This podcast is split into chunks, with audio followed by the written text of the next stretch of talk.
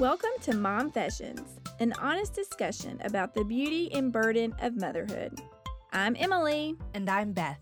And we hope these next few minutes encourage, inspire, and remind you that we are all in this together. This is Mom Fashions, a Fort Worth Moms production. Episode 35 The Ins and Outs of Adoption. Okay, Emily, we are gonna uh, dive back into the topic of adoption today, and Yay. I um, I'm excited to get back into this. I think it's something that is so relevant for so many families, and I think there's just a lot more to unpack. Last time you were able to share with us your story of adopting. You've adopted both of your daughters. Mm-hmm. My youngest sister is adopted, so I have a little bit of familiarity with um, with it, but just from a different vantage point. From a different More vantage than a little point. bit. She's your sister, yeah. Well, she's my sister, but it it also like as far as the ins and outs, the process of it, to me it was like my parents said we were adopting right, and yeah. then they went and got this baby and brought her home. Like right, that right, was it. Yeah. You know. So, um, especially as a teenager when we when we adopted her, it was I was in my own world. Right, right, know? gotcha so but i know that there's there's just so much to unpack as far as what um what as a mom you need to consider um, as you are going through the process of adoption and as you are raising um, your children. Mm-hmm. because adoption doesn't just end when you bring them home. No. Yeah. Yeah. It is it, there is there is more to unpack and honestly there is trauma. There has to be a tragedy mm-hmm. that has mm-hmm. occurred somewhere in the lives of all involved. Right. Um, you know and so those are things that that people work through over lifetimes. And so um, i just i'm interested to hear more from your vantage point and and more encouragement for moms who are in this situation. Sure. Um you know there are all types of adoption. It's a really large term. Um, you know, I our family is a very um, traditional. Um, what's the word that I'm looking for? Like really traditional, official type of adoption. Mm-hmm. But there are lots of different kinds of families that have a form of adoption whether helping to raise other family members, you know, like there's all kinds of ways that this works out mm-hmm. in, in, families. But for those families who are thinking about, you know, this more um, like official traditional route of adoption, there are different options in our country. So we participated in domestic infant adoption and um, that uh, was where we kind of went with a local adoption agency who you know counsels um, birth mothers. And then for those birth mothers who choose adoption you know they find placements within their adoptive parent pools. And there's education and counseling kind of like on all sides. Mm-hmm. um, you can also do like um, infant adoptions or really any age type adoption. You don't have to go through an agency. You really, you know, need a lawyer. And um, there are different circumstances where that can come to be. It could even like be a family member, or I have a friend who it literally was a friend of a friend of a friend of a situation where there was a birth mother who wanted to choose adoption um, but didn't have like an adoption agency where she lived. It was kind of a rural location, and you know, through a friend, through a friend, through a friend, they were able to meet up and meet one another and form a relationship. And they just ended up using you know, family lawyers, and the adoption proceeded that way. Mm-hmm. Um, you can also go through the foster uh, to adopt um, avenue, and that can also be through adoption agencies. It can also be through like your state agencies and different things. And those are that you know i think some people don't realize that like our adoption agency hope cottage they just associate that with babies but you can also adopt older kids through hope cottage through their foster to adopt programs and um, adoption is a quickly changing I don't know what the word to use is like I don't want to say industry. It's a quickly it's just like a quickly changing organization right now. Like um I felt like for a lot of years it was kind of like stalling and stale and we had a lot of ground to cover in understanding what ado- adoption meant and like you were mentioning the trauma that surrounds that the perspective and voice and role of the birth parent and, and all those things. And even in, like, we've been a part of an adoption family for 10 years, and like the steam and the and the rate at which things are reorganizing and changing in literally the last three years is like it's like we went from the turtle going real slow to like the hare that is galloping and um, even in the last six months the pandemic has impacted the adoption world tremendously. And I have seen several different adoption agencies coming out with new types of programs that are that they're just rethinking the way it has been done mm-hmm. and starting to do it differently, which I think is positive in a lot of ways. So I'm really excited to see, you know, over the next few years how things in the adoption world will evolve um, mm-hmm. from honestly less being like an industry, a transaction exchange, to becoming more of a true social service. Mm-hmm. Um, because it really did start out in this country like industry was the correct word, you know, and we are coming out of that slow for a while, but I really see there's some sort of like evolution kind of happening in the conversations and, you know, changes. Yeah. So, so speaking of that, you um, you used a term earlier when we were talking the adoption triad. Mm-hmm. And that's something that you're passionate about. And so, can you define that and then unpack it a little bit for us and why why that's an important concept here? Sure. The adoption triad refers to one, the adoptee. That's one corner of the old triad. The birth families, and then the adoptive families. And I mean, you could say you can narrow it down to like super specifically uh, the three key players are the kid, the birth mother, and the adopted mother. Those end up being the three most important people for some reason but it goes beyond that for sure. Um, like, you know, in our instances, it's like the birth family because with one of our daughters we have a um, relationship with extended family members and for us it's for the adopted parent side it, it is also just not you know me and my husband it's also their sibling and their extended family as well so the triad is just showing that there will always be and continue to be these three corners connected together. Mm-hmm. Like we we're always going to be in this triad together. That is something that a concept that is developing more strongly over the over recent years because for a long time it was not a triad. It was like a linear line and it was the adoptive parents and the child.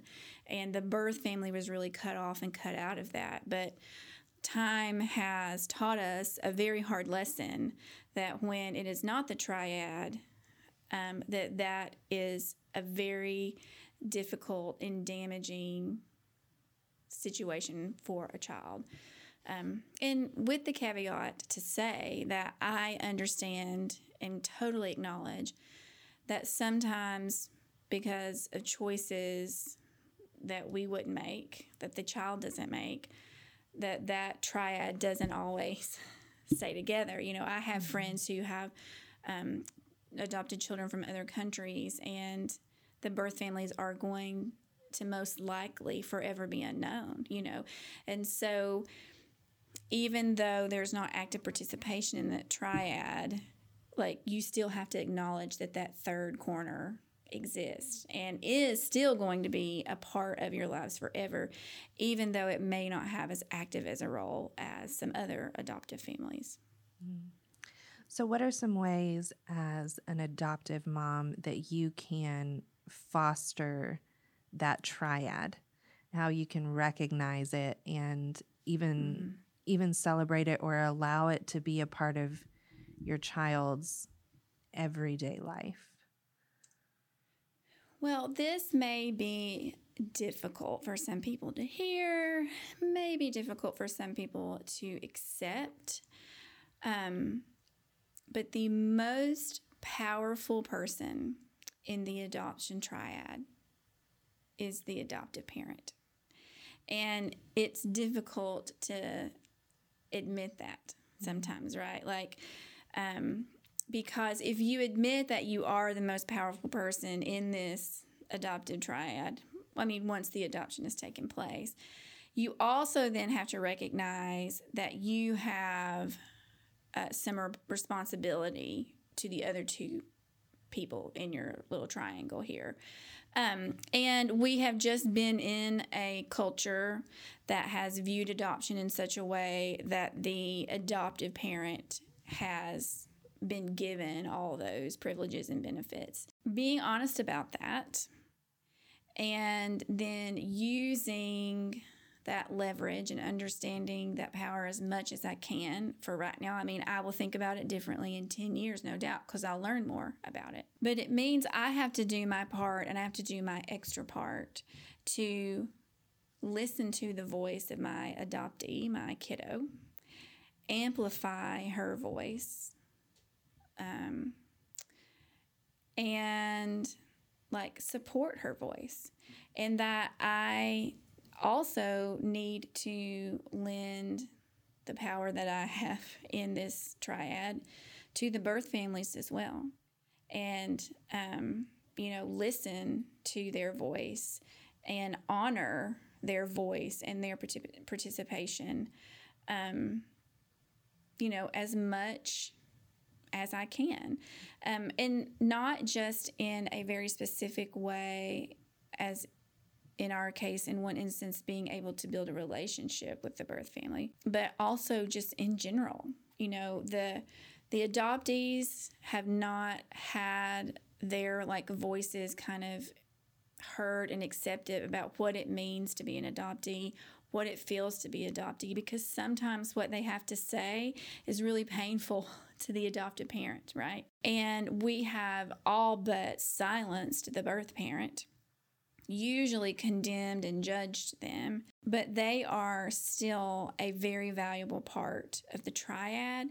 And to make to make the adoption as positive as it can be because you're right like adoption is full of beauty and it is really full of love big love but it's also really full of ongoing loss to make adoption as beautiful as it can be, we can't try to snuff the sadness and only focus on the parts of it that make us feel warm and fuzzy on the inside.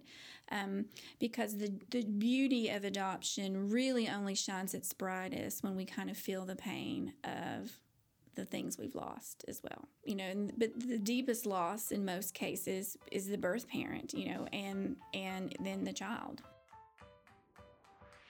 This episode is brought to you by Fort Worth Moms, an online parenting resource to encourage and inspire moms in North Texas and all over the world. You talked about continued education as an adoptive parent. What are some things, you know, not everybody is in an agency that maybe provides that, but what are some things that you have found helpful to you um, as you're continuing to learn about this triad and how important it is and and what the needs of your child and your birth family might be. Well, just like when you are, you know, waiting for a child or hoping for a child. You know, you just can't sit on your front porch and hope that the stork will drop one off, right? Mm-hmm. You know, anybody that's gone through the adoption process will know that it takes pursuit and effort and diligence and enormous amounts of painful patience. And the same thing is true that just because you are raising an adopted child um, doesn't mean that you know everything that there is to know about adoption, what it means to be an adoptee, and about all birth parents, like on the first day that you have the baby home. Um, just like we learn about motherhood as we go, you're mm-hmm. also going to learn about this aspect of being a parent as you go. So I don't ever want to like put pressure on a parent who's thinking about adoption or in the middle of waiting for adoption or just has just been placed with the child to suddenly feel like guilty or less than or overwhelmed by all the things they don't know or don't understand. Um, you have to give yourself time to grow in that because I certainly didn't understand all those things the day Anna was placed in my arms.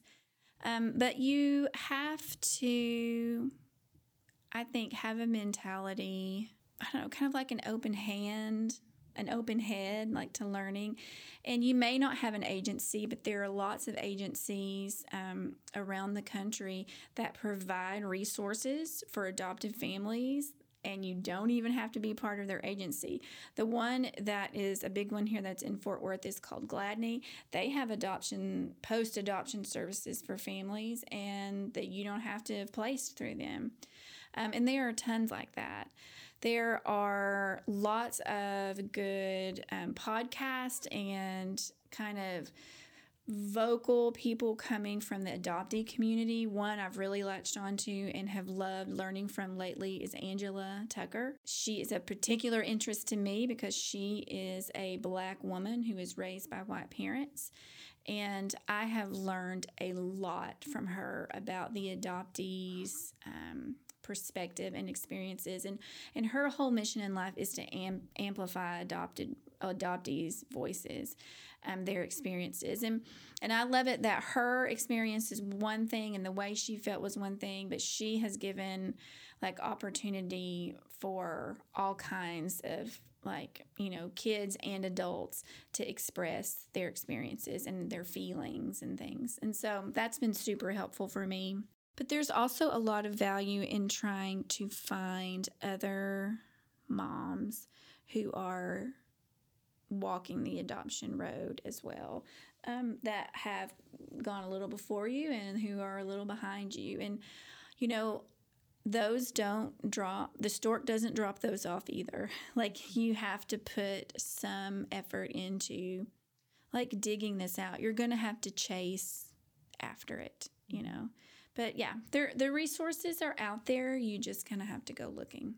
Going back to and I love what you said. You said your job as a mom for your child is to listen to them, to amplify the voice of the adoptee, and then to support them. And so, what are some ways that you've uh, you feel like in the last 10 years you've been able to do that for your daughters? And you have two different situations. Correct, you know, yeah. you have one daughter whose birth family is involved and one whose is not. And so, how do you go about doing that? Um, and maybe even specifically in a situation where it might not be a healthy thing for the child to to be involved with their birth family because i think that comes up a lot in that you know maybe one of the members is is unhealthy and so the mom and dad have decided that they're not going to have that relationship how do you handle mm-hmm. all of that I mean, that's really kind of on a case by case basis. Um, you know, I don't want to perpetuate the stereotype that birth parents are unhealthy people, you know, or mm-hmm. that they would be you know, more unreliable or undependable or, you know, those kinds of things. There are numerous reasons why birth parents find them in the situation that they become birth parents and not parenting the mm-hmm. child because we're all human and for sure there will be instances where it might not be the best choice for the child to have a intimate relationship with with a birth family member. Um, and that's true. I mean i think we could say that of like any like every family in our country. Agreed. yeah will have family members that you don't really want your kids spending time with or you know it's just not what you're gonna do you know?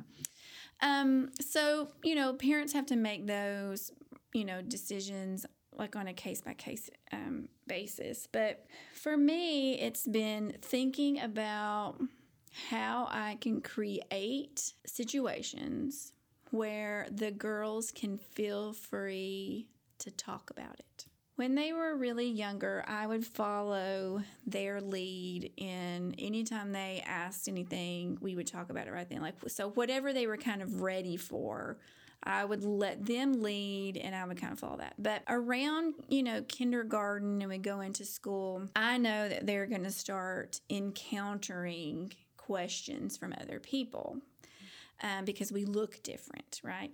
And so at that point, I start actively creating. I, I start bringing it up and try to do a bit more education uh, for them, really, in just how you handle other people's questions. Like that's how we start. But that always leads into a conversation. I try just to listen to what they say without having an opinion about it which is hard, mm-hmm.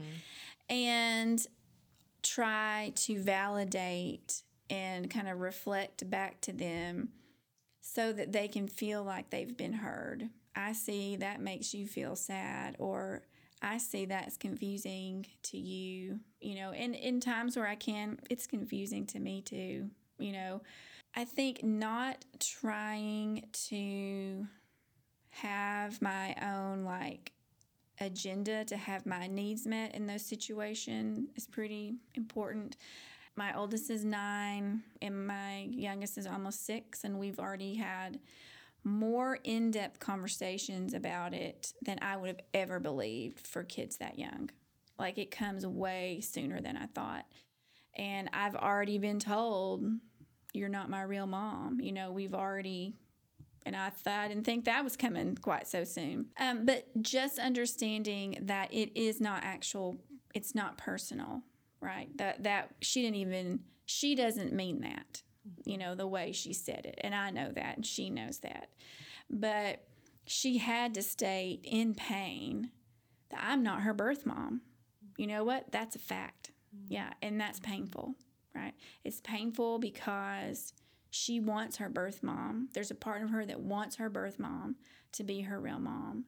And there's a part of her that wants me just to be her birth mom. Like, wouldn't that just fix it all, you know? So I think trying not to snuff out those hard things, but creating opportunities for them to come out are important because sometimes if you don't create the opportunities, the kids don't have the maturity enough or even sometimes the self awareness enough to get that out. You know, I'm not forcing it out of them, but I create a space for them if it should come up. We can talk about it. It's funny because I was just talking with our friend Heather Enright, mm-hmm. um, who was on our our show a few time a few episodes ago and she said something specifically about not taking it personally when your kids lash out especially verbally and she said you need to be a teflon mom um, that nothing sticks to you mm-hmm. and so that makes me think of that in those moments of their processing this trauma that they've been through and you being that teflon mom of okay like I get that you are coming from a place of deep hurt. Yeah. And that kind of leads into what I wanted to talk about next because one of the things that I've heard several times from adoptive parents is you know there is this this issue with oftentimes there's attachment disorder or the trauma uh, makes it difficult to bond with the child and um, and that can become very personal i think as a mother to hear your child say something like that. How do you process that? How do you handle those things um, when they come up? Like, how are you able to be Teflon and not a sponge in that situation? Please hear me when I say that I only have a nine year old. I've only done this for nine years, right? I haven't even hit those teen years yet. And I am not the end all be all like authority on this. In my experience, which my experience is all I got to go off of here, is that in those moments, I feel deep hurt when she says, But you're not even my real mom.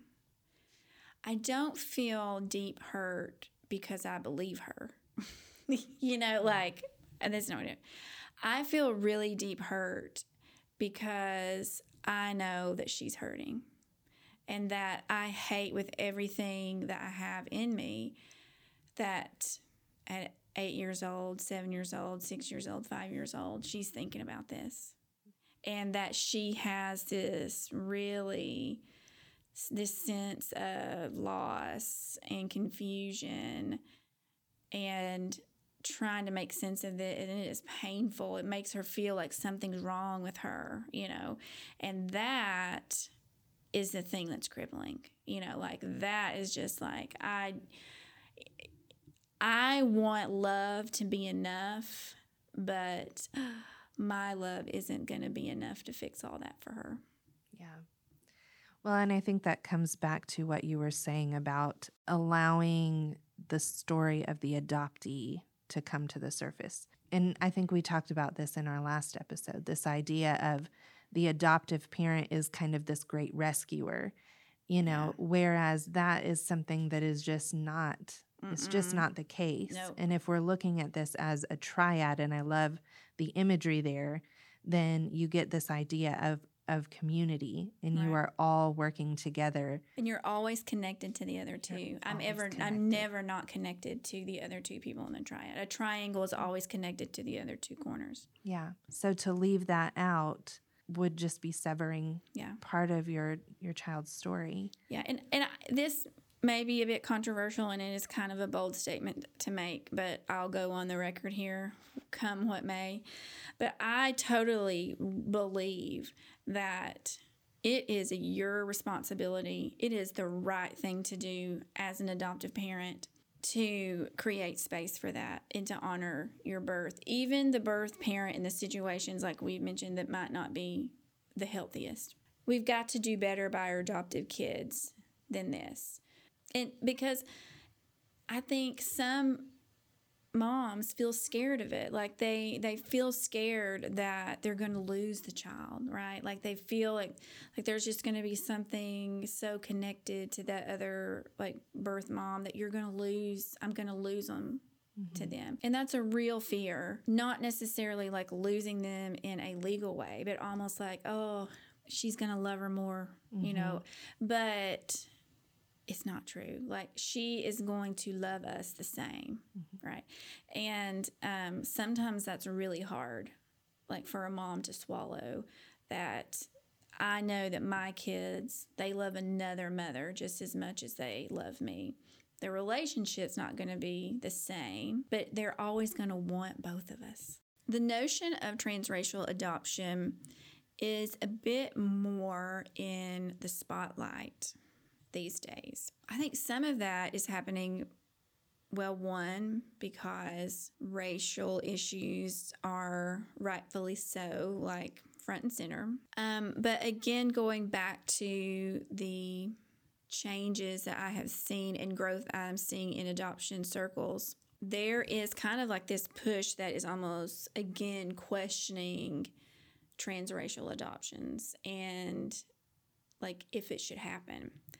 Um, and let's let's remind our listeners oh, okay. real quick of your family makeup because if they haven't listened before, True. good point. This will give them some helpful context. Yes. So I am a white woman married to a white man, and we have two black daughters.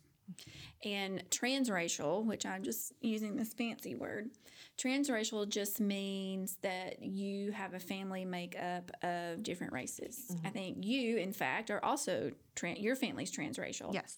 Yes. Um, that's just the lingo you use. Transracial does not have to apply to adoption, it mm-hmm. can be all kinds of ways you could be transracial. So, with that said, there has been some like questioning like if it is a good choice because um we are kind of a generation out from when a lot of transracial adoptions like were happening.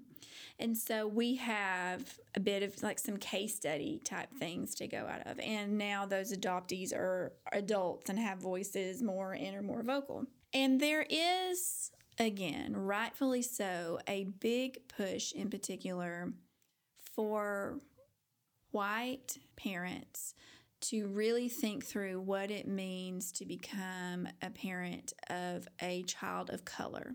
That's an interesting time to be a transracial mother mm-hmm. and all this. And I think that this discussion is really good.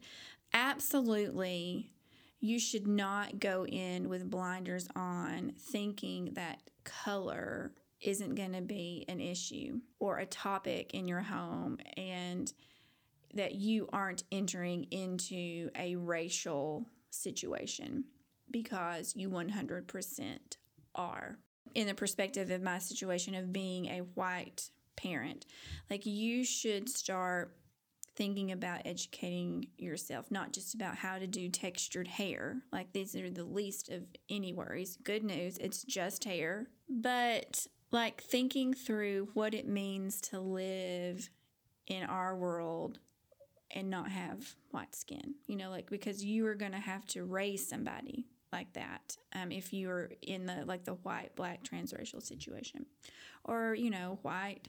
Asian or you know white Native American what you know like if it's transracial but some of the push you know kind of is that and and what I kind of balk against is this notion that you have to understand everything about everything and be able to identify all your racial biases and all those things before you could ever, even in one day, ever consider trying to parent a black child. And if that were the case, I would have never been placed with my children because my understanding of the world and what it means to be a black person living in it, my understanding today is like 10,000 years further along than it was the day I took my first adoption education class. So there has to be a little bit of grace there that we are all, like in motherhood, we are all learning and growing at, at different rates. And we're all going to encounter things as a parent that we never could have predicted, right? Like, you don't know how to like parent a gifted child, you mm-hmm. know, like right off the bat. You don't know how to parent a kiddo with ADHD right off the bat. Mm-hmm. Like you don't know, I mean, like even talking about like the silliness of hair, you know, I have a friend, she has stick straight blonde hair, has that had that her whole life. She gave birth to a girl that has red curly hair. Mm-hmm. You know, and like it's not like, oh, you can't you know, you can't take her home because you don't know all this yet. Yeah. I mean, that's a really like silly, you know, dumbed down version of something serious, as in raising a person of color, you know, as as valuable, a valuable member of our community. Mm-hmm. Um, so yeah, it, it is the whole transracial adoption discussion is a really interesting one right now, and one I would encourage you to dive into, whether you are an adoptive parent or not, because it has implicate implications for our community as a whole, for our culture, and and what we think about family and people of color. I mean, you're spot on in that our children will experience the world in a way that we may not understand, but especially in a transracial situation. We need to hear the voices of those people who are living and seeing the world differently than we do. You know, because if you can hear their voice, and, and just like you were talking about listening and amplifying and supporting your child as an adoptee, but supporting your child as a black woman growing up in yeah. America. Yeah, I have I have no frame of reference for that. No, right? but and there are women who do. Yeah. So being willing right. to hear mm-hmm. their experience and say, "Okay, yeah. let me help my daughter, you know, be prepared for this." Yeah. It is it's about listening to each other. Yeah, it's so about listening to each other, but also believing each other. Mm-hmm. And that's mm-hmm. kind of even what I think about with my girls that like listening to them to what they tell me like their experience is at school or what they're how they're feeling about you know being adopted or questions they have etc it is me listening to them and believing what they tell me and then me not trying to like force my experiences on them. Like well this would be how i would have handled it as a white girl growing up in paducah kentucky right?